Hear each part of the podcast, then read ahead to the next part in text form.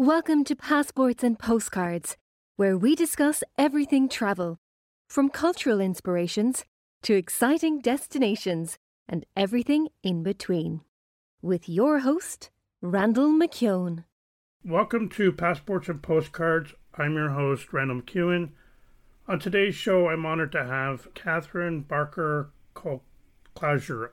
Did I say that right? Colclasure. Colclasure. Colclasure.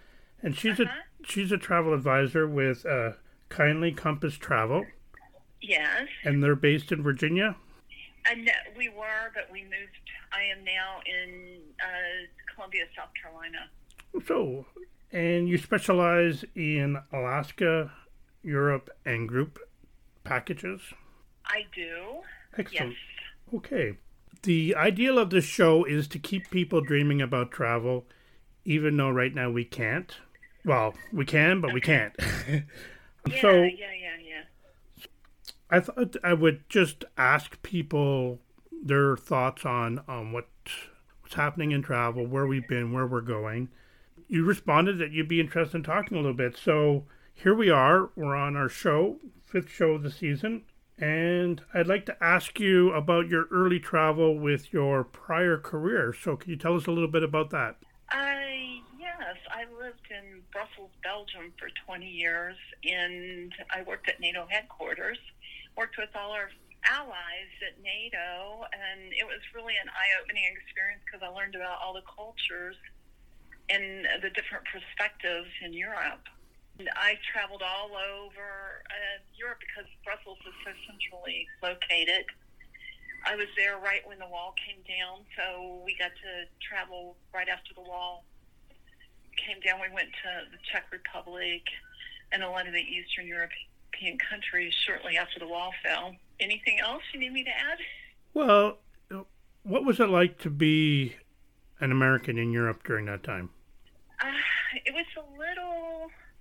It was interesting. There were a lot more military. There was a lot more military influence there. Uh, U.S. forces there. The I was uh, I saw a lot of military um, bases closed because after the wall came down, of course, the forces drew down as well.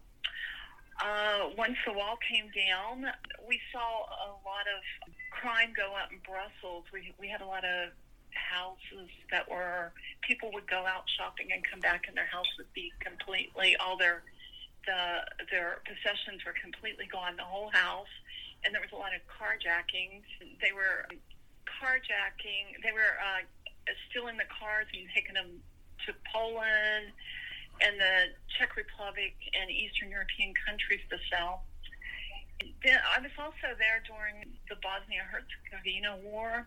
We saw a lot of refugees there as well. So it was just, uh, it was very interesting times for us. We saw a lot of NATO, new countries joined NATO after the wall fell down. We saw a lot of Eastern Europeans, I mean, not Eastern Europeans, the Eastern Germans in the German army, which was very interesting to see the mix as well. so, um, yeah, it was it, it was very interesting time. My husband saw one of the Eastern European guys outside, soldiers outside, hugging the the NATO flag. They were so and the American flag. They were so happy to be part of the the Western world. A good thing to be part of. Yes, yes, yes.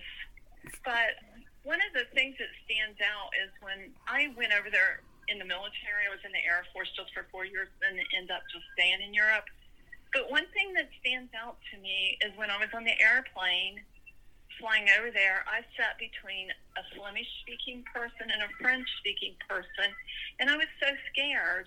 And they were telling me about Belgium, the difference, how the two, how the country's so divided by languages, and how uh, they only come together during the World Cup as a country. And that was a really good introduction to Belgium, which I don't think most Americans know that it's such a divided country because it's got uh, three official languages.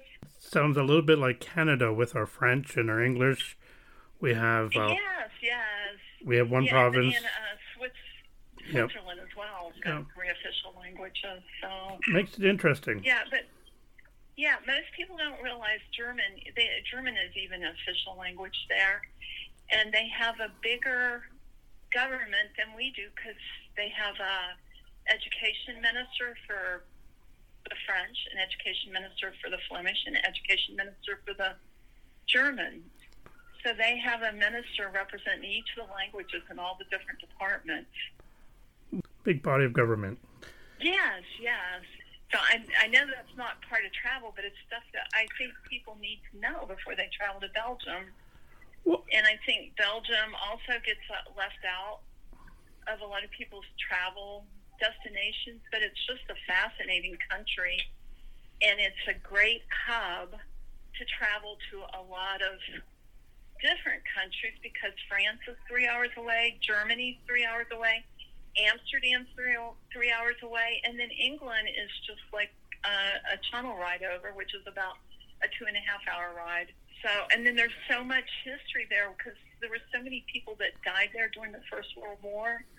And the Second World War is a big thing there too. So it's just a fascinating place to visit. now you've done a lot of travel. Now, have you done a lot of like personal travel, like vacation wise? Have you gone to other countries? Oh, I've been to 60 countries. Oh wow, more. sixty. We co- travel at least. I even since I've been back here, I I go to Europe at least a couple times a year, and I just like to keep up on my languages. And um, uh, right now, I'm going to Sandals in a couple weeks. Right now, the Caribbean is the place where Americans can travel to. Since the coronavirus, I've been down there twice already. and whereabouts have you been in in the Caribbeans?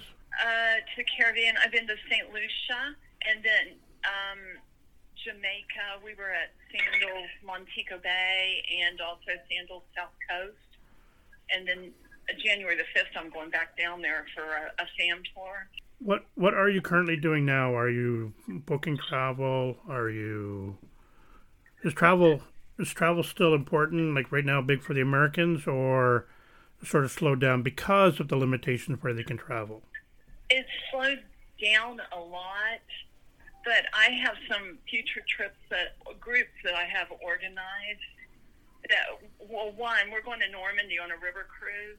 We were supposed to do that last year, but it's got pushed back to next November. And then I'm into ballroom dancing, so I, I, since we just moved here to South Carolina, I've made big connections with our um, the owner of our dance studio. So we're planning future dance group travel, which I have one of those plans for November of next year too. So we're focusing more on future trips and then also the Caribbean, where Americans can go. There's a lot of limitations right now, but people are uh, suffering cabin fever and they just want to get out. I- yes, yes. as I tell my friends and anybody listens to me is I think with the virus, the biggest thing that I miss is my freedom of movement. Um, I like to uh, travel. The Caribbean is a popular place for me. I've been to England, Ireland, and France. Even my own country, even my own country, I know for a period there, the East Coast had a bubble where if you were from Ontario, Quebec, or anywhere west of that, you weren't allowed in their provinces. They were checking oh, everybody at the yeah, checking yeah. everybody at the border. So I can understand that, but again, as humans, it's just built in us that we want to travel, we want to explore, and we've been doing it forever. I don't want to keep you too. Yes. I don't want to keep you too long.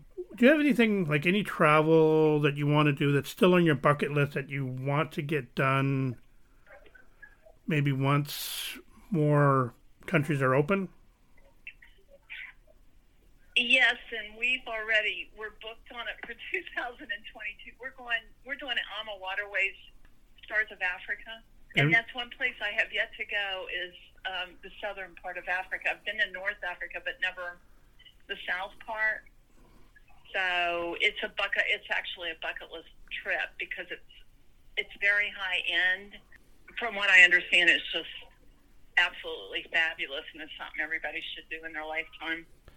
I booked a trip there. We're supposed to be going in 2022 to first to Cape Town for a week and then to a safari, leaving out of Johannesburg for about a week.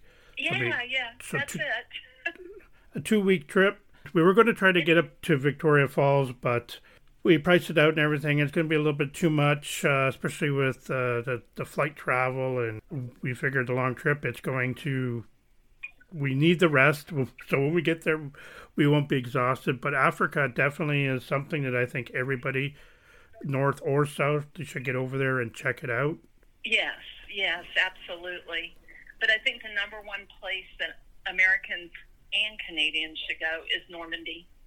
Out of respect is one thing. Yes, it's just fabulous there. So I mean, not fabulous, but the history's so unique and interesting, and makes you so proud to be either Canadian or American. And I know just just me, one of my side hobbies is genealogy, and I've been able to trace my family back to Normandy. So it's one reason why I need to get back there. Yes, yeah, yeah. But I, I want to thank you for taking the time today to talk to us and inspire us a little bit about travel, a little bit about your career with NATO and going over to Europe, and the fact that you continue to go there whenever you get a chance to. You talked about uh, what what your future plans are, group travel, booking it for the future, and finding a hobby or an interest where you can find other like-minded individuals so you can form a group. And I think that's a good way to travel. It is. It is the best. Yep. If you'd like to, um, in the future, you can come back on the show. I'd always like to have you on. Okay. Well, thank you for being there today and being on the show. And have yourself a very Merry Christmas and a Happy New Year. Merry Christmas to you too, and thank you very much. Have a great day.